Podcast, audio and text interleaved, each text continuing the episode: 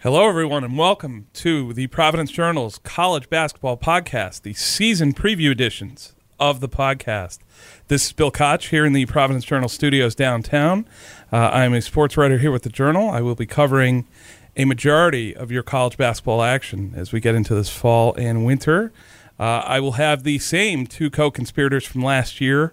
Um, our first guest uh, to help me preview the U R I men, the Bryant men, and the women's scene here has a new title coming into twenty-one twenty-two. That is the sports director now at W P R I and Fox Providence, Maury Hershgordon, folks. Kachi, always great to be back. Uh, great to be back in person without masks. Uh, for the first time.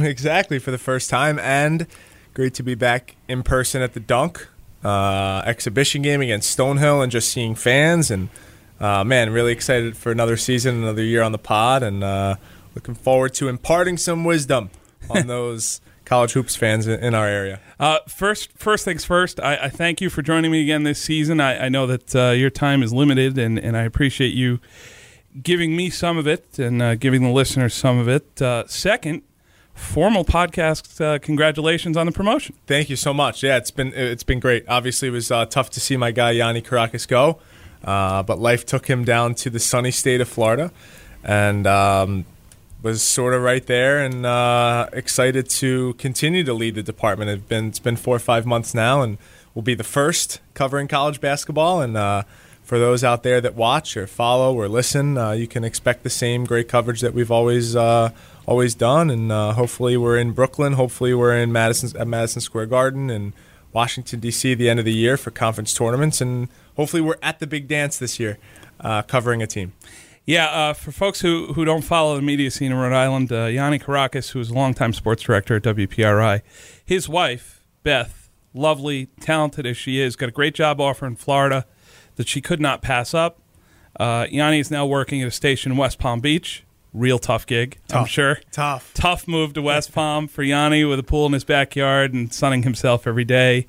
Uh, you know, I'm sure it's a really difficult uh, lifestyle he's living down there. Um, you know, but he's doing a lot of pro stuff, Dolphins, Florida Panthers, uh, a little bit of the U yep. I, I've seen on his timeline. Yep. Um, and W P R I made the sensible decision to promote Maury into the big seat.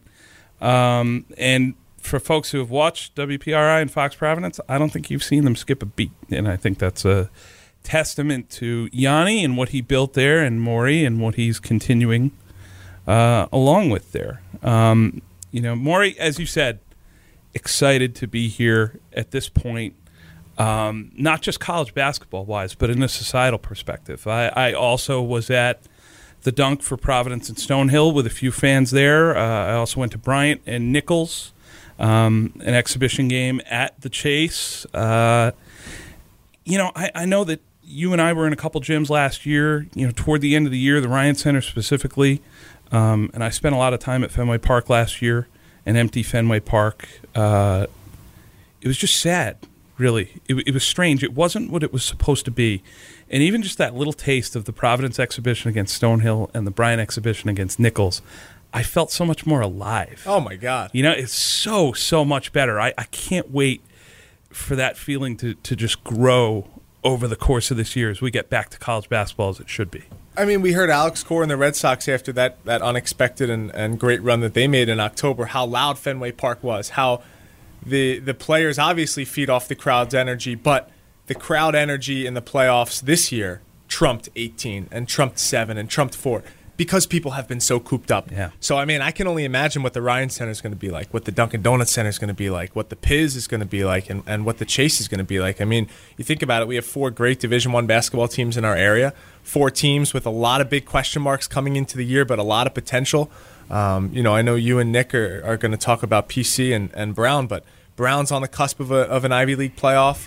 P C has a chance to get back to the big dance with one of their better players in, in, in recent history back in Nate Watson uh, and some other elder statesmen. And then we're going to talk about U R I and Bryant, but Bryant on the cusp of winning the N E C, and U R I has a chance to get back to the top of the A ten. So you think about that, you think about the students, you think about the communities and the the the sponsors and the donors, and, and everybody just wants to be back. Everybody wants to watch watch sports in person, and uh, I think it's going to be an awesome year, and it obviously adds to our experience going down and covering those teams. Uh, covering the the Rhodey Rams last year at a at a you know there really wasn't anybody there, I guess, at the Ryan Center. Yeah. Uh, maybe a few a few family members and a few uh, few staff members, but man, it's going to add to the experience, and it's going to be great. And uh, hopefully it it you know gives some life to those teams out on the court, and uh, they can feed off of that. I have always said I, I have been critical of the attendance at U R I in the past. I, that's well documented. My relationship with the fans there is not great. I understand that, but I have always said that a full Ryan Center is one of the best environments in college basketball. That that building, just its construction, the fact that the seats are right on the floor and hanging over the floor, tight walls. It's it's a you know cement old barn. Really, really like it there. It's it's as good as anywhere in the A ten when they're able to sell it out and push seventy-six hundred. Um, you know, one of the best home environments that, that you will find. Uh, in terms of the Rams, and we will start with them, I, I think, Maury, out of our four men's teams in the state, I look at U R I and I see the widest variance for where they could finish. I think we have a pretty good idea of who the other three teams are. U R I is probably the team that I look at and I think these guys could be decent. These guys could be a disaster. They could fall somewhere in the middle. I genuinely do not know what to expect from the Rams. I, I, I have genuine questions about that, even in my quote-unquote expert opinion. I, I wonder if you feel the same. I do. I do. I was thinking about that on the drive over here, and um, sort of like three doors the way the season can go. All right, what's the best-case scenario? How many wins? Where do they fall in conference? This could be a twenty-plus win program. Sure. Uh, you have two studs down down below and in brothers who have the ultimate chemistry, um, mm-hmm. despite not playing together that much the last couple of years, whether it be at Maryland or last year, their first year in Keeney Blue.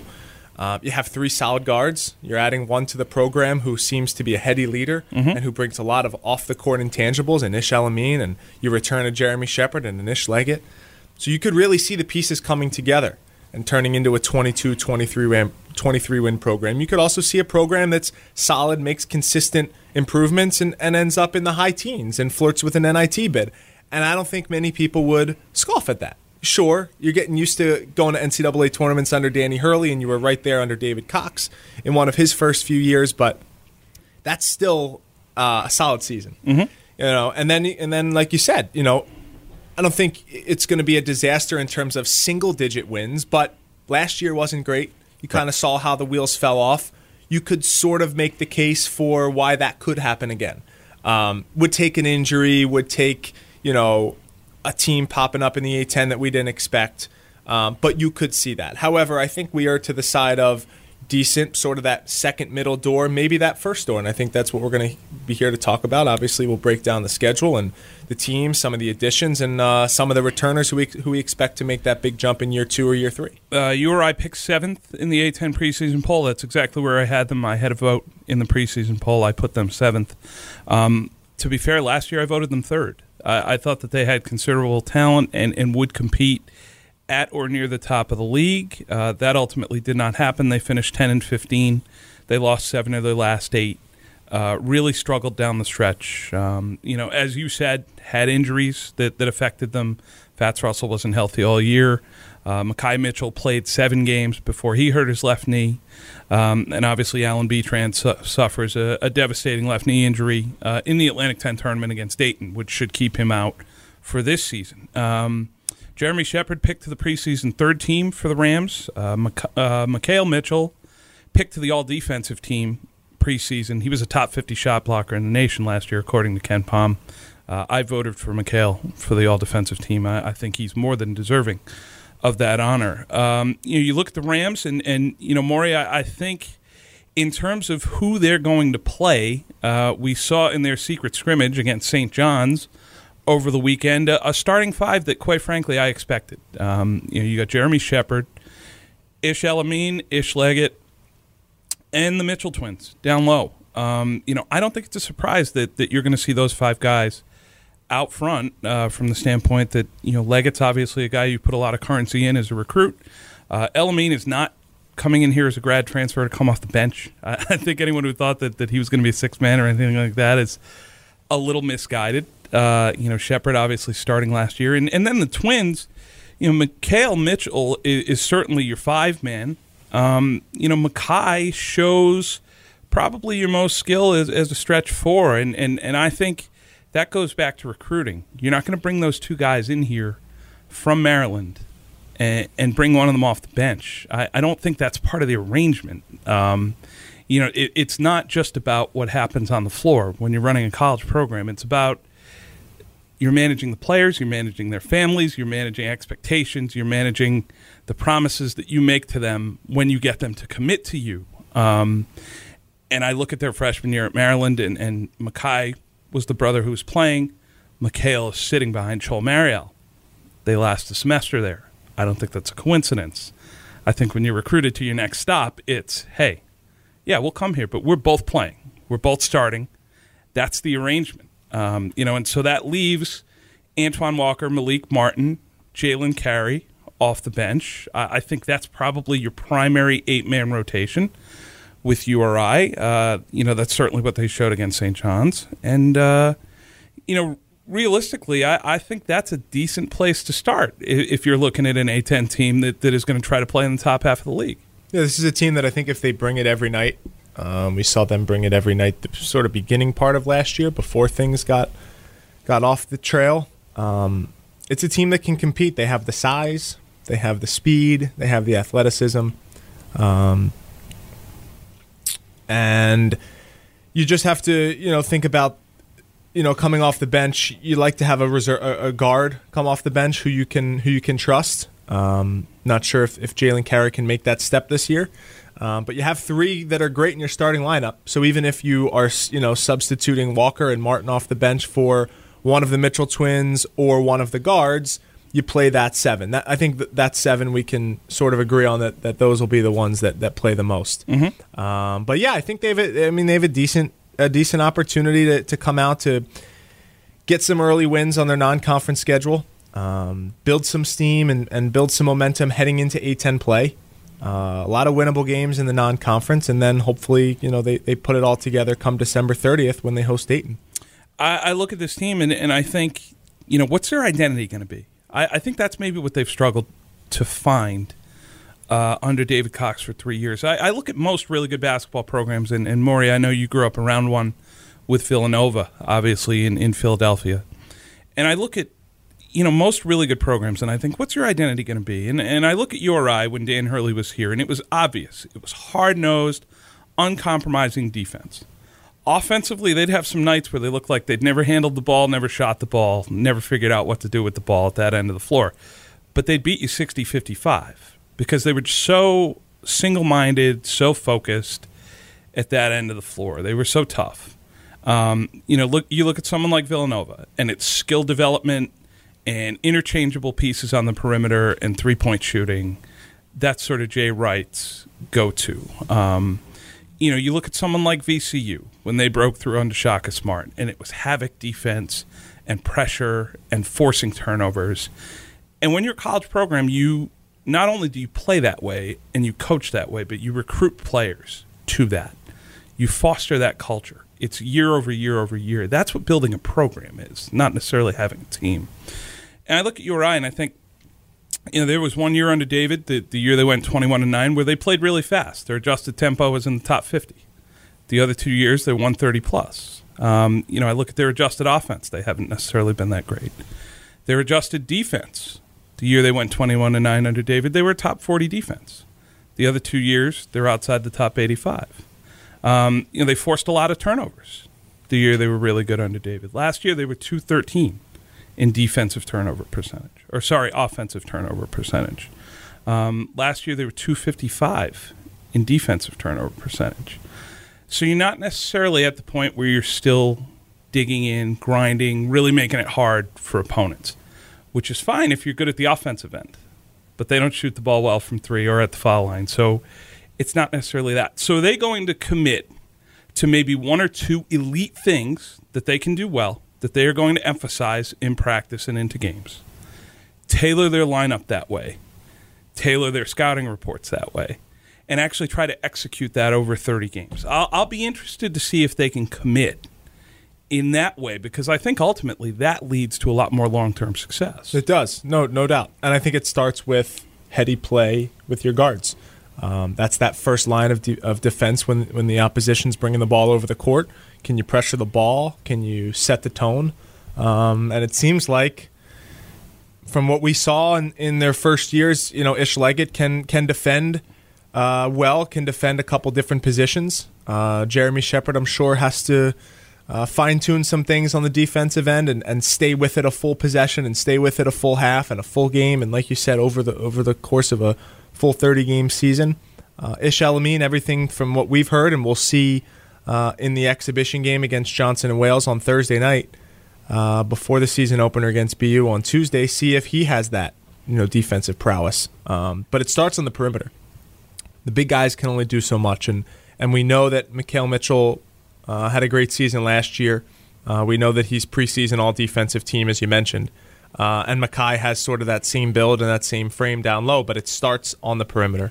Uh, and, and I like the, the the heart and the hustle that they bring in off the bench in Antoine Walker and Malik Martin. So you do have the pieces to sort of have that Danny Hurley-esque um, defensive mindset, um, but that that relentless will to win um, on at every inch of the court excuse me, is something that David Cox brought up in his A ten media availability. Um, he wants to show the league that. He said he wants to show the country that.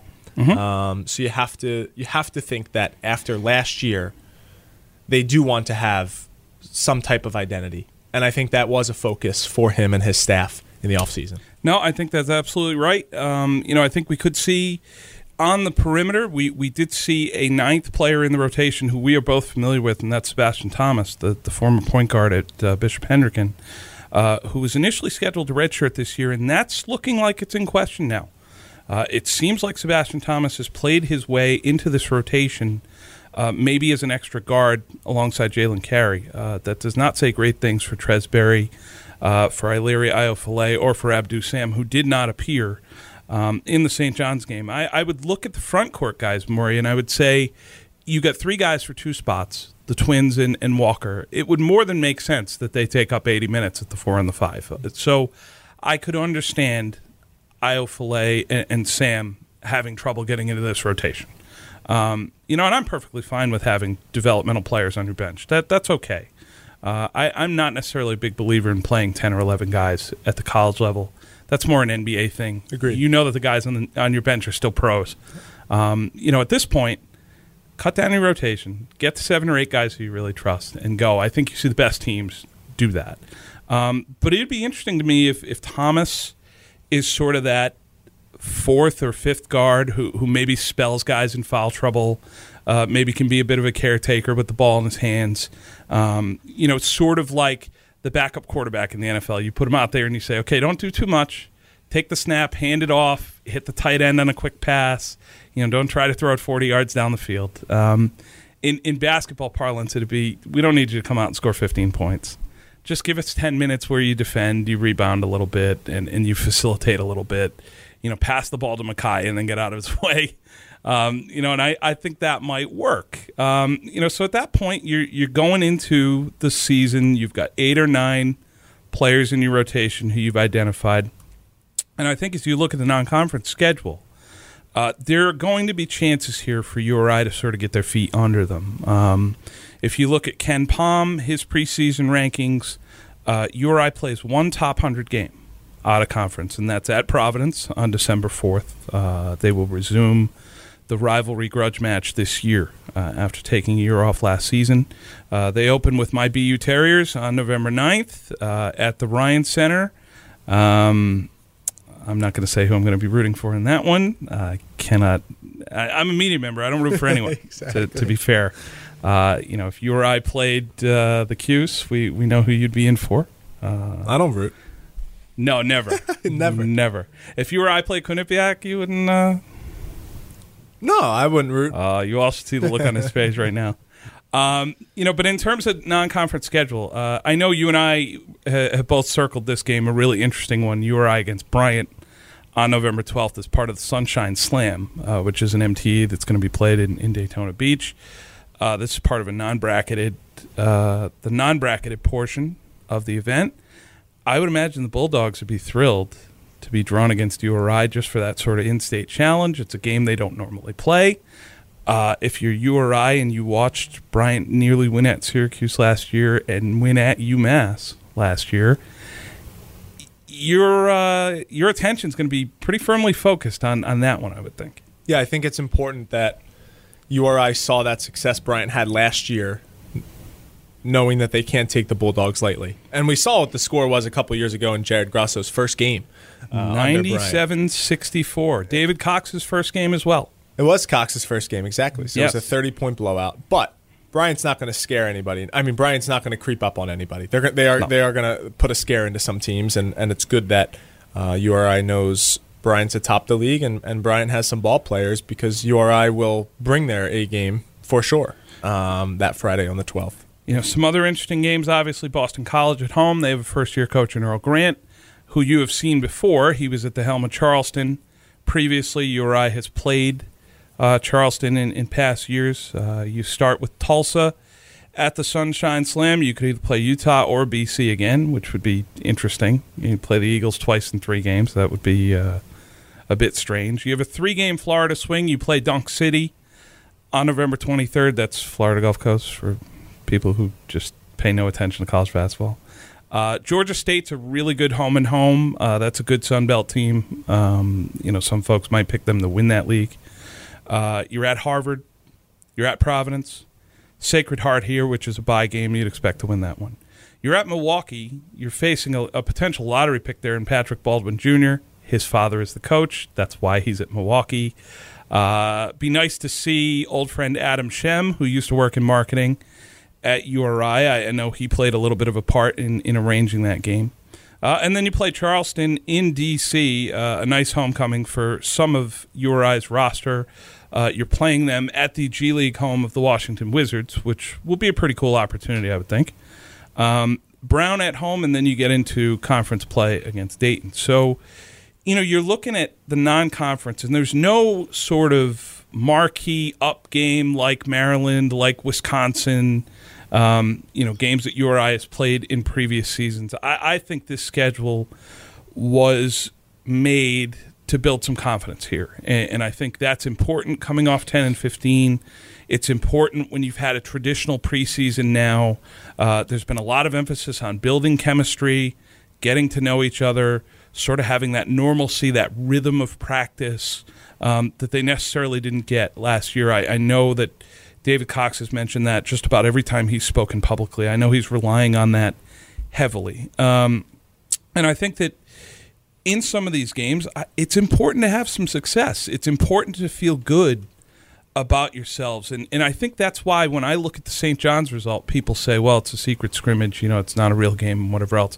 I don't think it's too early to start winning. I, I would love to see U R I come out and only play seven or eight guys and beat Johnson Wales by seventy in the exhibition. I, I just think it's important to get back in that habit. It does. It takes time to win. It takes time to learn how to win. Uh, that, that just doesn't happen overnight. It doesn't happen by just bringing in talent. They have to learn how to play with each other, and they have to learn how to close games out and execute in the toughest moments. So, no, I, I put a decent amount of stock in that win against Saint John's in the secret scrimmage, just like you do, Bill. Um, and when I look at the out-of-conference schedule, and it was a point that you had just touched on a little bit, and I was going to bring it up when you were talking about Sebastian Thomas earlier, you can play a freshman now early because he's had a full summer, because he's had a full offseason. Yeah. Because he knows what college basketball is like. Last year, we saw, you know, the first four or five or six games, it was it was hard. You didn't have any exhibition games, so David Cox was playing a bunch of guys at Mohegan Sun, trying to, you know, sort out rotations and minutes and roles and things like that. There were also a lot of new faces. I think this year, U R I hits the ground running a little bit more for the reasons we just said, and then also you have some games here that are a little easier on the non-conference schedule. So it's you can take care of a B U. Can you take care of Bryant at home? Bryant's going to throw everything at their way. Um, B C isn't going to be a, a you know big Power Five uh, opponent for a, a few years until Earl Grant really gets that going. So you have a chance here to, to win some games early, build some momentum and some confidence going into the P C game, which is going to be the biggest game in the non-conference, always is. Mm-hmm. Uh, but this year especially, knowing that that's the only top one hundred game they play. And then, you know, hopefully some of that fire still burns in their rear end from that loss at Brown a couple years ago at the Piz, right? And you can finish the out-of-conference strong. So if you can bookend the out-of-conference with some wins, the middle games, there's some tougher ones there, like we said with P C or on the road at Harvard or on the or on the road at Milwaukee, but they should be in every single game, and we should see a big difference uh, in this team from the get-go this year. Quick look at the Atlantic ten. Saint Bonaventure is a unanimous favorite. They got all twenty-eight votes uh, from the coaches and media members uh, in the preseason poll released last week. Uh, they're going to open the season in the top twenty-five, uh, obviously have some great talent coming back, whether it's Kyle Lofton, Osun Osunyi, uh, their entire starting five returning. Um, that's a really good team. Mark Schmidt is a great coach. Uh, Richmond, a solid second in the preseason poll, uh, an ancient roster. I mean, Jacob Gilliard, Grant Golden, Nick Sherrod, those guys are just like, what are they, twenty-five? All of them? I, I mean, it's just it's just incredible how old they are. Um, you know, you wonder if this is finally going to be the year where they'll be healthy, you know, where they won't necessarily suffer injuries like they have. Uh, Nick Sherrod has dealt with A C L injuries two years in a row. You you you know, I wish that young man all the best in terms of playing thirty healthy games and, and finishing his career the way he should. Um, you know, and, and injuries are a factor already in the A ten. When you look at Saint Louis, they've lost Javonte Perkins for the year to an A C L. He was a preseason first-team all-conference pick. Uh, V C U has lost a pair of players already, Jaron McAllister and Jameer Watkins. They have right knee injuries. They're A C Ls. They're done for the year. So obviously V C U's backcourt depth is a little less, and certainly with Bones Highland going early to the N B A, that's a big loss for them. Um, I look at Davidson, Maury, as probably a team that could rise. I really like Hyunjin Lee. He's one of the most efficient players in the league. He really shoots well. Uh, you got Luka Brakovic inside, um, you know, someone who can really play with his back to the basket. They've got a, Miss, a Michigan State transfer, Foster Lawyer, who's going to play point guard there. You wonder how quickly he's going to pick it up. Um, you know, he could be the swing piece for them uh, because they still have Menanga on the wing, who, who's a really physical, tough kid. Um, so I could see Davidson being a team in the A ten with a little bit of upward mobility. Um, you know, and I think there is opportunity there behind the front two when you consider the injuries at Saint Louis, the injuries at V C U, uh, some inexperience at Dayton. Um, you know, I think that the top two and fourteen were the three that I wrote in pretty quickly on my preseason ballot. Sorry, Fordham. Um, but in between, I really, uh, I mean, I struggled to to come up with an order from three through thirteen. Yeah, I think so. I, I agree as well. I think the way that the preseason poll shook out, I think, is pretty fair across the board for each program. But as always, there, there's definitely teams and uh, and players that Uh, will feel slighted based on where they're picked. Um, and I think if you're Rhode Island, I think, you know, seven's fair considering what they lost and where they finished last year, because that's usually what most preseason polls are. But there definitely is opportunity for U R I to, to bump up and be a top five team. Maybe flirt with a double bye um, if things really shake out and go your way. Um, Saint Joe's another one. I know I'm, we don't want to keep banging home the Philly point here, but when you have two all-conference selections, two two guys that were on the second team, and Taylor Funk and Jordan Hall, I think that's a team that could surprise as well. No, I agree. Um, I agree with you. To to slide up a little bit there, and uh, UMass has some some some extra pieces. So I think, you know, if you're Rhode Island, you can't just focus on the teams that were picked ahead of you as well. You got to sort of look over your shoulder and, and make sure you beat those teams behind you, because if they get steam, they can pass you. So uh, as as usual, it's going to be a competitive A ten. Uh, hopefully it's a multi-bid A ten at the end of this year, which we hope. We keep our fingers crossed for that. Um, yeah. But uh, yeah. but but from top to bottom, it's going to be fairly competitive, uh, maybe outside the bottom team or two. Well, if the top two teams play the way they should, uh, you know, this will be similar to U R I's second N C double A team in twenty eighteen, I think. They were in the top twenty-five most of the year. Saint Bonaventure came on like gangbusters at the end of the year. Uh, and then you had Davidson ultimately slip in by winning the conference tournament. I, I could certainly see the A ten as a three-bid league this year if that scenario plays out again, uh, if Saint Bonaventure plays to type, if Richmond is really good like we expect, and if one of V C U, Saint Louis, U R I, Saint Joe's, Dayton manages to win the conference tournament in Washington. I, I could certainly see this being a three-bid league. Um, you know, as you said, you, you wonder how much the bottom beats up the top. If you stub your toe at George Mason in February, you know, what does that do to, uh, you know, your resume, your net ranking, you know, whatever else. Um, and, and that's always something that the A ten is going to battle, because the teams at the bottom aren't necessarily going to be at-large contenders, but they are going to be teams who have enough talent to beat you. Um, and that is sort of the difficult dance that uh, that A ten teams try to navigate as they go through the year. Yeah, and, and one other point, just looking at some of the teams, the bottom half behind U R I, Duquesne, never easy to play, G W's got older guys and an experienced coach. So, you know, there, there's not going to be an off night. You're not going to be able to, you know, go down the conference schedule and say win, win. You know, there's going to be a lot of games that you're going to be in, uh, in until the end. So, um like we said, just top to bottom, the, the league is, is fairly strong. And um, sure, they don't, you know, they have a preseason top twenty-five team, but they don't have two, or they don't have, you know, two in the top thirty or two in the top thirty-five like we've seen in years past, right? Uh, or in the, the heyday of the A ten. Um, but uh, there are some teams down below that, that could surprise you. Yeah, uh, you know, football realignment being what it is, Bernadette McGlade, get on the line with Temple. Get them back in the league. Yeah, let's let's do the right thing. There's here. a couple national guys out there who I will leave unnamed, uh, pushing for Temple to get to come back in the A ten. I mean, but really, get get out of the American. Let's go. Yeah, those that those that I'm close with back home that have some ties to Temple, just you don't. You want to try to stay as high as you possibly can. Of course, um, I understand that with everything going on. So I you don't want, you don't want to be left behind. So I don't think you want to just fall back no. uh, on purpose. No. Something that you want to do. It's be like going back to your ex-partner, your ex-spouse. I understand that. Uh, but sometimes there are benefits to that. Uh, that's an off-the-podcast conversation. Yep. Um, and with that, Maury, we will shift into Bryant before I get myself in any trouble talking about my personal life.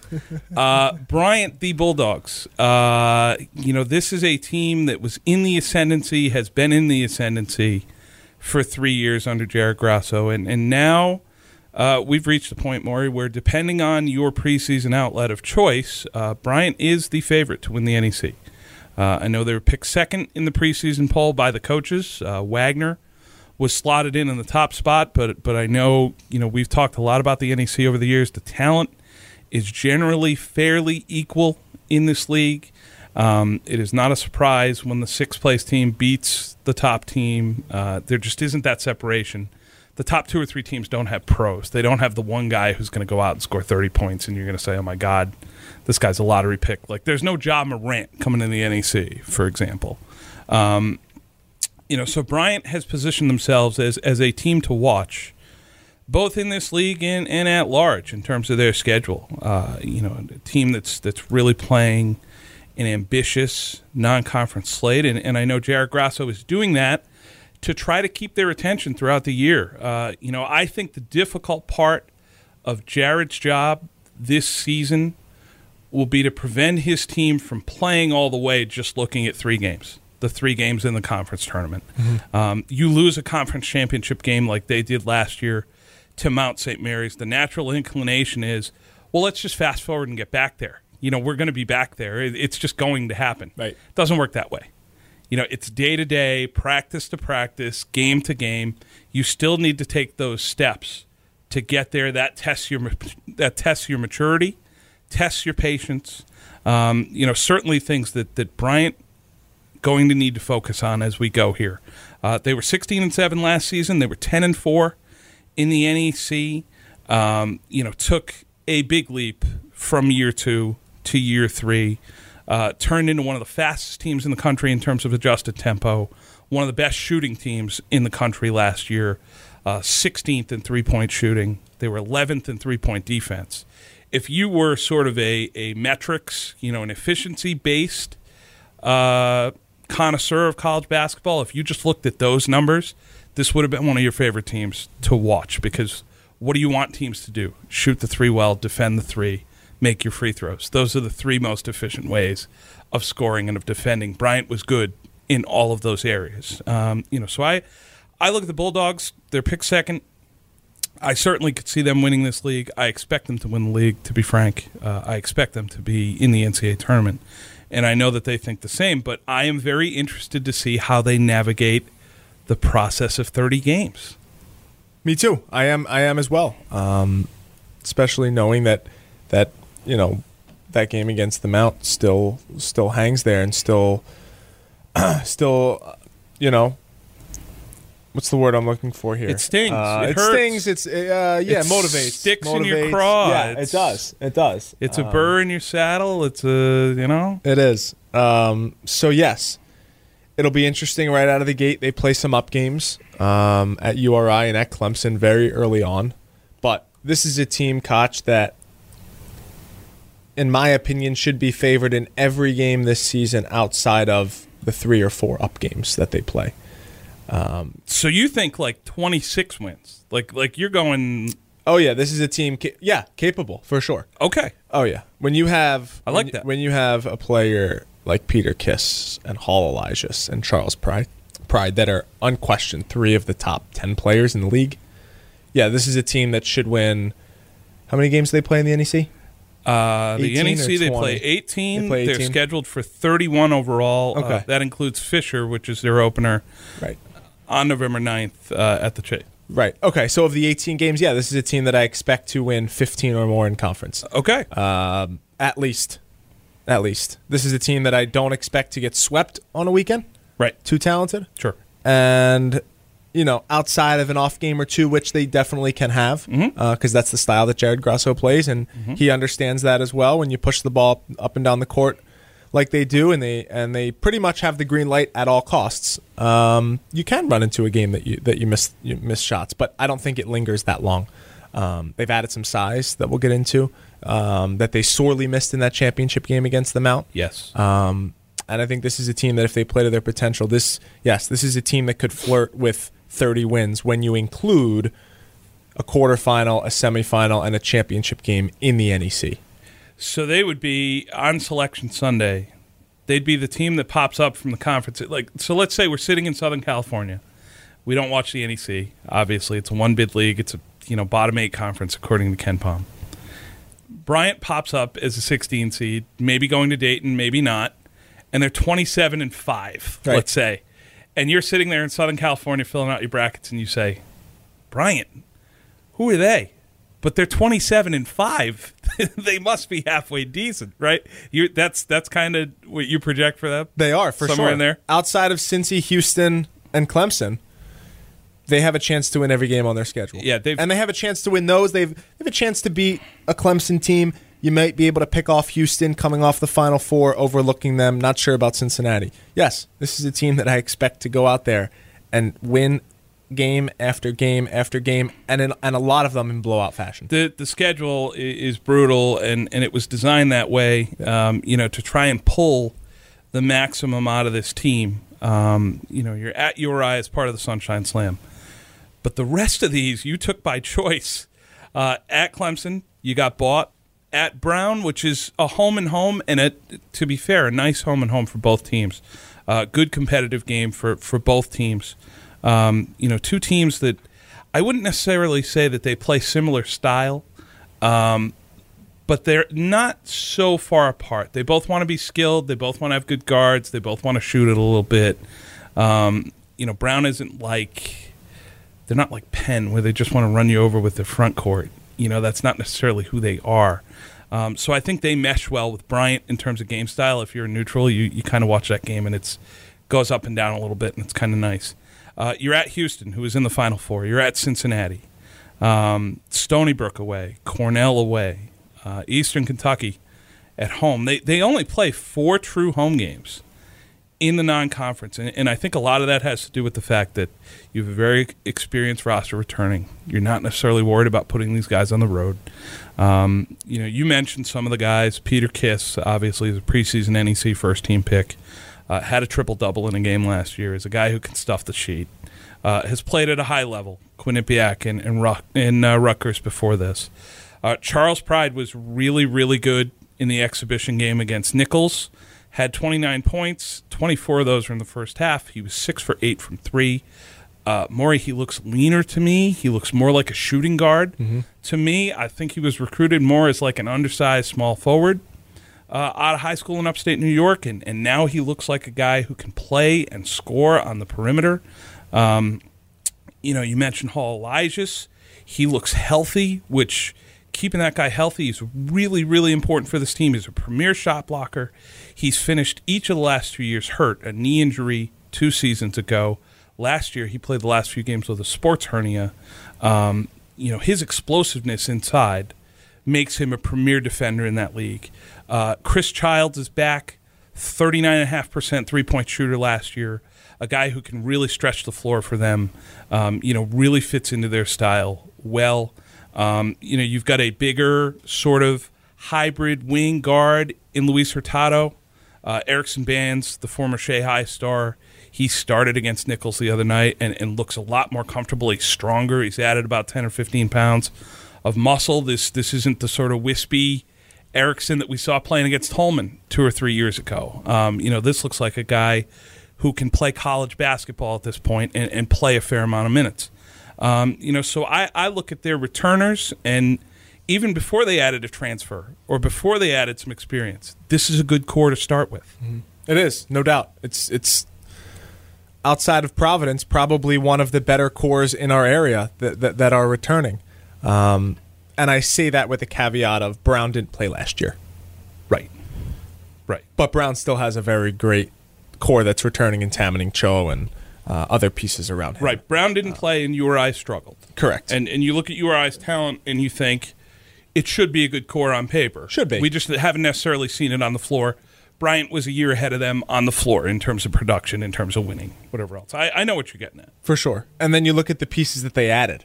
Um, yes. You know, those are the pieces that, that we knew about, the returners. Um, the one that I am really... Um, I guess impressed so far, and I only saw him play, you know, once in, in that exhibition game, and I've heard a, a little bit about him. Is, is Adam Alita? Yep, um, is the grad transfer from Northern Kentucky, six five, two ten, um, a piece on the wing that can play up and play and can handle a three or a four from the A C C. Mm-hmm. Whether it's forty minutes or whether it's twenty-eight, we'll see. Um, but somebody who you can at least put out there on the court and looks like a a a, a higher caliber player with a bigger body, a more pro-ready body um, than sometimes you get in the N E C. And and I think that's was what was sorely missed in that championship game. The Mount really pushed them around last year. Uh, sure, Bryant had some players that didn't play due to COVID nineteen, but um, six five, two ten, I think he really adds a, a big dimension Uh, there for Brian on the court. Can shoot the ball a little bit too. Mm-hmm. Flash the three, I think hit a couple threes in that exhibition. So can also stretch the floor and can also play the Jared Grosso style um, of getting up and down the court. And same thing with Greg Calixt, uh, the transfer from George Mason, six eight, two thirty-five. So you have two or three big bodies behind Hall Elijahs. It's not just four guards and one big. You can now go two or three guards, bigger guards too, like you mentioned with Childs and like you mentioned, I mean, um, uh, Pride and Kiss. You can now go two bigger bodies down below, maybe three bigger bodies if you really need uh, two to flank Elijah. So uh, this is a team that looks more like an A ten squad. Yep. um, in a lower level league. Yeah, you, you could you could see a lineup this year where you've got five guys between six four and six eight, which last year they really couldn't do. Uh, you know, if you take Childs and you put him on the bench, Bands, um, you know, and you have Hurtado running the point with Pride, Alita, you know, Elijah's Calixt or Kiss, Elijah's, you know, something like that. Right. All of a sudden, you've got decent length mm-hmm. out there. Uh, it's a much bigger backcourt. Um, you have other options there. Obviously, you, you mentioned Calixt. He played one hundred ten games at George Mason in four years. Very experienced guy. Uh, even if he can play twelve or thirteen minutes a game behind Elijah's, I, I think that's huge from the standpoint that you're you're not super small in the front court at that point. You still have a rebounder out there. You still have someone who has a little bit of presence at the rim. Uh, you know, another guy who I, I know they're intrigued by is Tyler Brailsford, who's a transfer from George Washington, uh, who profiles as a future point guard on this team. He's six foot four. He gives them a little bit of length. Um, you know, and, and obviously all of this, Maury, is, is to try to replace Michael Green the third, who transferred to Robert Morris. He's really their lone sort of high-profile loss at Bryant, but such a key piece because he was the point guard, someone who was the Rookie of the Year in the league two years ago, uh, a guy who could make shots, uh, who was superb in the win at UMass last year, uh, was the best guard on the floor against an A ten team. Um, you know, so you wonder as you go forward into the schedule, um, and in the N E C, which is such a perimeter guard-driven league, uh, you know, who does Bryant turn to? Who emerges as that primary ball handler? Do they commit to one guy, two guys? Is it by committee? I, I think that's maybe going to define what their ceiling is in terms of this season. And I think that's why, to play devil's advocate to my uh, me being so high on this team, I think a reason why they could struggle early on is because they do have a question mark at that point guard position. I think that's why we saw them give Syracuse a run for their money. The first game of the season last year was because Michael Green was back. Oh, and Joe Girard was terrible. And Dr- yeah, and, and Syracuse had COVID issues coming into that game. But, yeah, that was tough. Um, however, you, when you have that identity leading leading your team, and he was coming off of the N E C Rookie of the Year, and they were building momentum, I think that's where you could pick a team off. Here now, they could they could take their lumps early on in the season. Tyler Brailsford and uh, you know some other guys that you know potentially. Uh, Uh, and Erickson Bands, who are thrust into a new role. Um, yeah, major and, minutes for the first time, something like that. For sure. Yeah. And, and especially the system that Grasso makes, you know, Grasso has installed. Um, you know, his best teams at Iona uh, and his best team last year at Bryant had a true point guard leading the way. And, and I think Bands and Brailsford can be that. But game one or game two at Clemson or game whatever it's going to be, six or seven or eight, at Cincinnati and Houston that weekend when they play back-to-back, it might take them a little longer to get going. Um, I don't think it will. I think they'll I think they'll hit the ground running, but um, if it does take a little longer, that could be a, a big issue. The the one thing about Bryant, I, I think, and, and you know they are very much, as, as I alluded to at the top, they are very much a modern college basketball and, and really basketball at large team from the standpoint that you shoot the three, you defend the three. That's what the N B A game is about now. Um, you know, it's efficiency, it's getting to the foul line, it's making three-pointers. The mid-range is gone. There's no post-up game. There's no, you know, sort of like craftiness between, you know, the elbows and, and whatever else. It, it is very much uh, pace and space, um, you know, trying to overwhelm opponents with your tempo, um, you know, with your offensive options, uh, and getting to the foul line. And, and Bryant was elite in, in all of those areas last year. Um, if they're able to continue that this season, uh, certainly they're going to win a lot of games, whether it's in the league, outside the league. They'll be a dangerous opponent. Um, you saw what they did against Syracuse last year, just the, the three-point shooting in the first half specifically. Um, the fact that you're able to do that to any opponent, come out on any given night and have four guys on the floor at a given time who are able to knock down threes, um, it just makes your offense so much more easy. You know, it's so much more comfortable when shots are going down. Yep. You're so much harder to play against. You're in rhythm. Um, you know, you look at, obviously, other teams in the market like U R I and P C who have occasionally struggled to shoot the three, and you look at them offensively and you think, this is such an uphill slog. It's such a grind. Mm-hmm. You're trying to win games sixty-four fifty-eight. It's so difficult to do that consistently. Um, and Bryant has veered in the other direction. They've said, we're going to bring in skilled guys, shooters, guys who spread the floor, um, you know, guys who give us a chance. Even if we can't match up physically inside, you know, we're not going to be as athletic as some of our opponents. We're not going to be as long or, or as tough. But we're going to beat you by moving the ball, spreading the floor, making open shots. Um, you know, and they're, they're all in on that. They've committed to it. We started this talking about identity with U R I. Bryant is real easy to see. Yep. You see them coming from a mile away. It's either going to work or it's not. Um, you know, they did show some variability down the stretch last year. Um, you know, they were able to win some games in the half court. Merrimack sticks out. Mm-hmm. Uh, the conference semifinal against Sacred Heart sticks out. They executed really well in, in a half court game in, in that setting. Um, they really showed some maturity and, and some confidence in that way. Um, but I look at this team, and if they're going to win in the N E C, it's going to be playing the way that they play. Uh, you know, you look at the rest of the league. Obviously, Wagner, as I said, is picked first. Uh, Mount Saint Mary's picked third. They are the defending conference tournament champions. Uh, Damian Chong Kui, their their wonderful point guard, has transferred. Uh, you know, so obviously that hurts the Mountaineers. Uh, Long Island picked fourth with a pair of first-team selections. Uh, Ty Flowers and Errol Penn, that's under uh, old friend Derek Kellogg, who used to coach at UMass, obviously. Uh, the bottom half of the league, Sacred Heart, Saint Francis Brooklyn, who will have a Pawtucket native on the roster this year, Tedrick Wilcox, the former star at Tolman. He's transferred up from Division two. Um, Saint Francis, P A, Fairleigh Dickinson, who picked second to last. You don't normally see Fairleigh Dickinson nope. down there. Uh, and Central Connecticut, uh, you know, rounding out the poll. Um, you know, I'm, I'm curious as I look at the rest of the league. You know, obviously Wagner has talent.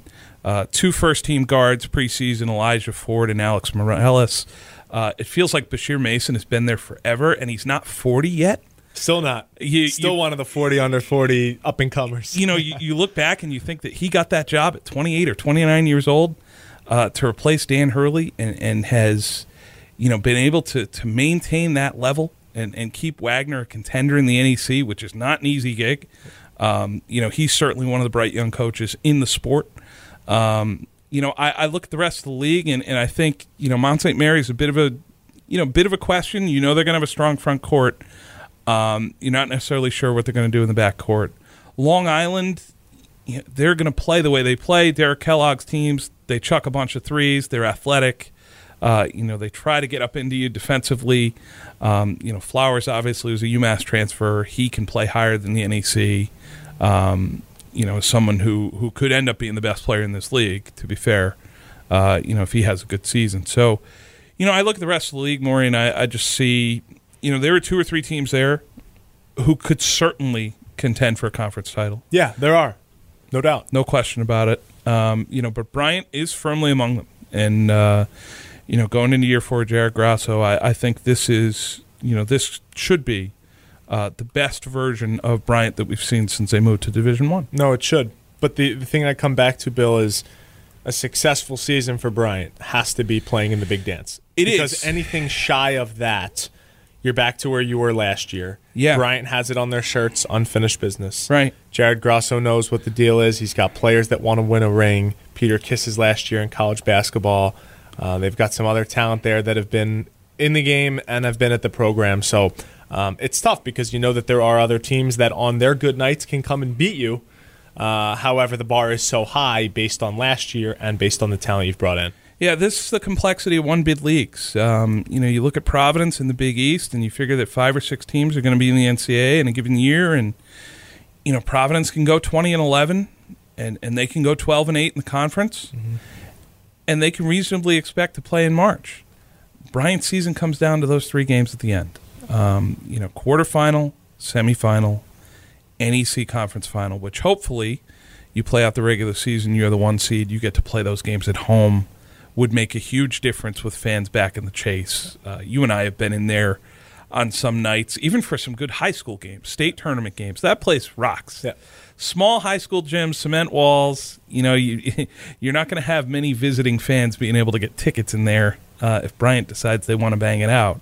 Um, you know, so you're playing all season to get to that. You're you're playing all year to get to March, to get to those three games, and to ultimately win one more game than you did last year. Um, it's a difficult standard to set. It's it's a you know a difficult bar to hold them to, but they've sort of set it there. They've put it there.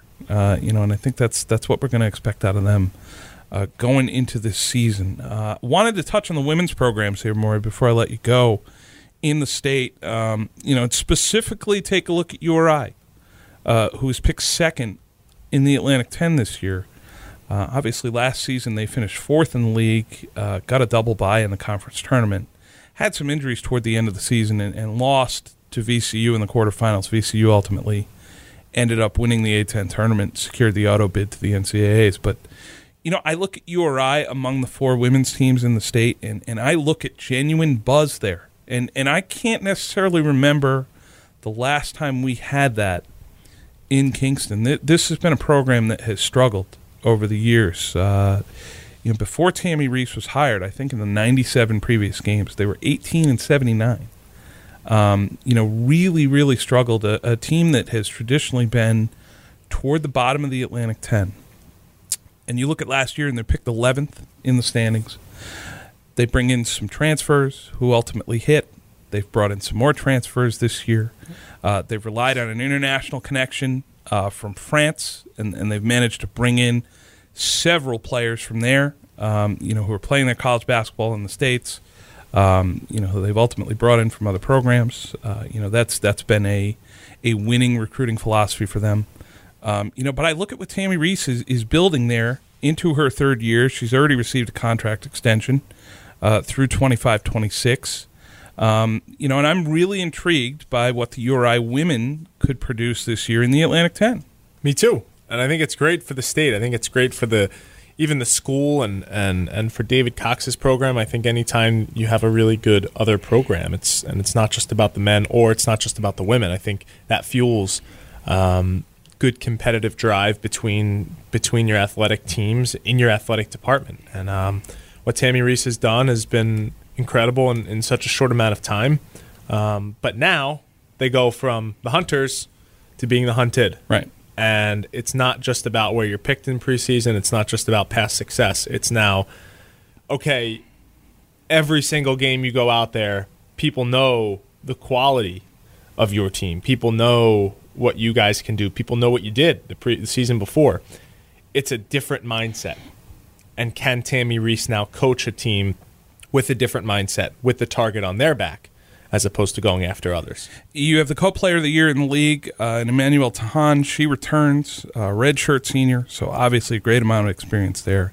Uh, Marie-Paul Fapasi is a preseason all-conference selection. Uh, she returns. Um, you know, you, you're just you're looking at this roster, and, and you see you know talent at just about every position. Um, you know, and you've brought in grad transfers from four different schools, so that makes me believe that there are folks on the outside who are looking at this, and they're seeing the same things that, that we are. Uh, you know, you bring in Chanel Williams from Providence. She comes down Route four. Uh, grad transfer at point guard, who is going to allow them to play at a certain pace. Um, you bring in Anna Drumaine from Texas A and M. Uh, she has experience in the S E C. Obviously, you bring in Rebecca Demicke from N C State, experience in the A C C. Uh, and then the big transfer recruit they got was Des Elmore from Seton Hall. She was a first-team All-Big East player last year. Someone who put up seventeen and nine for the Pirates, uh, was top fifteen in the league in points, rebounds, assists, steals, and block shots. So you're looking at someone who can play on the wing at five ten, uh, you know, play a second guard, potentially a third guard. Um, and most importantly, you've built depth here. Mm-hmm. You know, last year you had five or six players who, who – took up most of the minutes. Uh, you know, you get to the end of the year and you're a little tired and a little worn out, and, and you know, it's just not necessarily, you're not necessarily going to be able to finish it off when you get into a conference tournament. Um, you know, but I look at this team, and, and to have U R I pick second based on where they've been previously, uh, you know, I, I just think it's a, it's a great opportunity for them to sort of break through and maybe establish themselves in the market a little bit with fans coming back to the Ryan Center. You know, this could be the start of something here. And, and I look at other college basketball markets, in, in, in the women's game specifically. Um, and it seems like it's it's very coach-driven, obviously.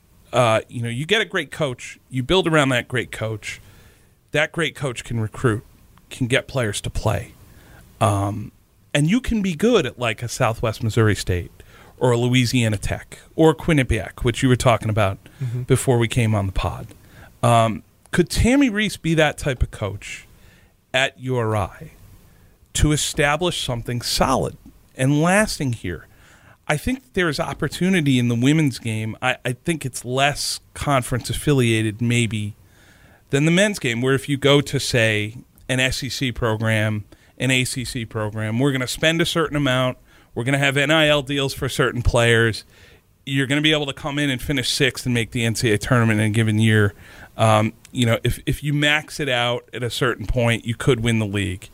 Um, I think the women's game is different in that way. I, I think it's maybe more like islands throughout the country as opposed to, say, conference affiliation dictates everything. Yeah, for sure. And, and we've seen it happen in the past with some of the schools you mentioned there.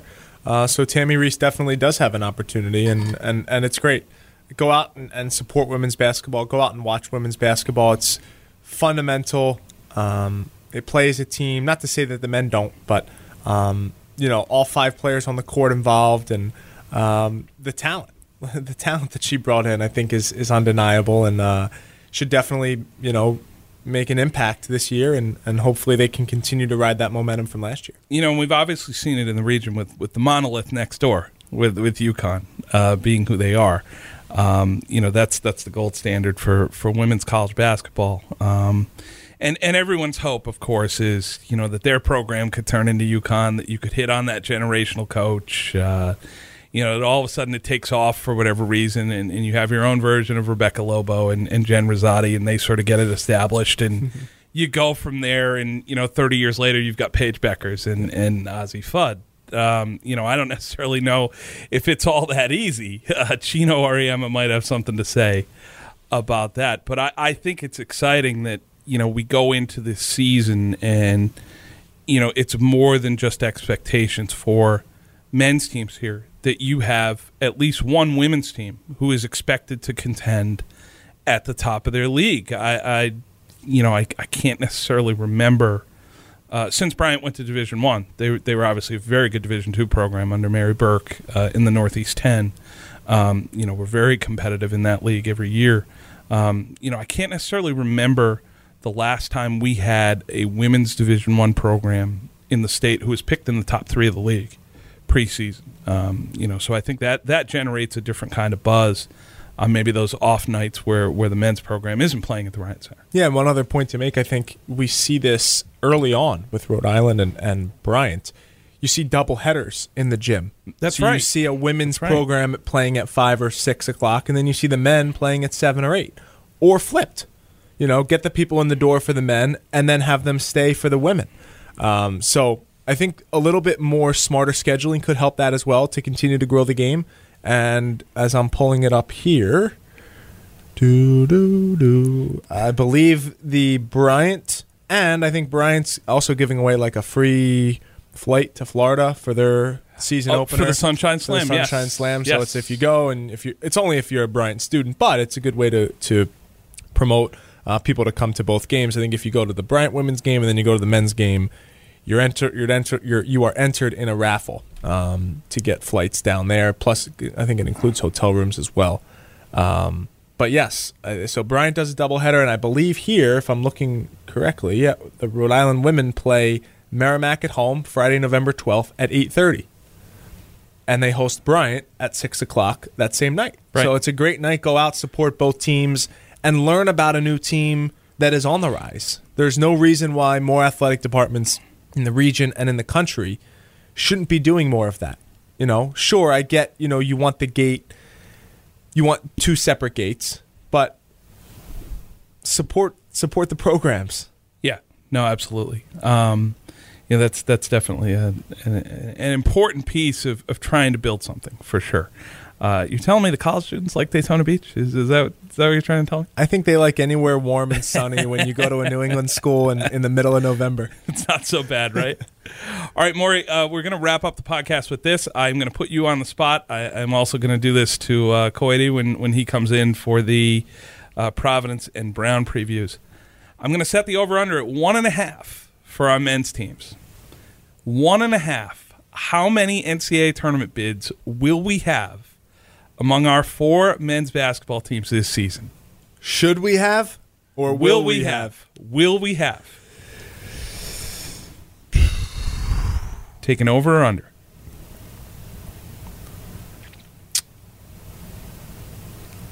Oh, he's writing things down, folks. This oh big my calculations. God, this is this is putting me on the spot, but I like it. Big um, calculations. Mm. Should be over. Over. Should be over. Okay. Um, but we'll be under. But we'll be under. We'll be under. Ooh, yeah, strong. We'll be under. Um, I gotta see. I gotta see it out on the court. I gotta see it first, and and it'll be good to fun to to talk about every week here on the pod, or every other week, however we do it. Um, yeah, I think it will be under. Um, now, when you I say think the teams will be competitive, or you want me to go who? Well, no, no, no, no. I when when you say should be over, you're not saying four. No, oh, no, no, no. It should no. be two. Okay. It should be two. It should be two in Providence and Bryant. Okay. Um, oh, so you did. You just volunteered. There, there it was. Well, that's the should I, be over. I wasn't going to pin know you what? down. Who cares? You know, this is my opinion. It should be over, and Providence and Bryant should be the two. Providence should be a top six team in the Big East. With right. the talent they bring back, they should be in at-large. Right. Even if it's Dayton, they should be in. Right. Bryant should win the N E C. Right. They're expected to win the N E C. They're picked there. They've got the players. They've got the coach. They're ready to to to, to break through. And you're there last year. You're on the lip of the cup. Right. With a home game. Brown, see, that's the interesting one because I think they're the next closest because of the way the conference tournament is constructed. Sure. With only four teams making the Ivy League playoff, you get in. You win two games. Just two back-to-back. Right. You pick one team off. And if you're, the, let's say you're the four seed, you pick off the regular season champ. Well, now you're facing a team you probably have beaten during the regular season, or you didn't finish that far behind in the standings. It's not three and so three days close. Or four and four days, which is hard. Right. Um, so it should be over, but I think it will be under. I think it's either Bryant or Providence gets in. Wow. Um, strong. So, yeah, it just, um, yeah, I think the Big East is pretty strong. Um And you never know with with a team like Bryant, who is projected to be so great and be at the top of the league all, the whole year. And how does that weigh mentally on a team? And um, other teams come in and play with house money in that quarterfinal, in that semifinal. We saw last year with the Mount going on the road and picking off Wagner, who was the top team in the league. So um, I think it will end up being one, but it should be two. And it's obviously our jobs are better when there's all four or three in the dance. We we don't we don't root for the teams we cover, but when they win, we get to cover bigger games, better games, games with more attention. Every coach, every player is in a better mood when they're winning. They're more interested in answering questions when they're winning. They're more interested in telling us how they feel, um, you know, telling us a little background on how they got here. All of that stuff happens when you're winning. Yeah. It, it's a lot harder to do the job when teams are losing. No question about it. That that certainly affects us. So I don't want to let you off the hook. No, but the over under at one and a half. Yeah. What do you see in March? I'm, uh, you know, no one has ever accused me of being an optimist, uh, as everybody knows. But I also would take the over. Uh, you know, I would take the over. I would take two. I would take the same two that you had, uh, Providence and Bryant.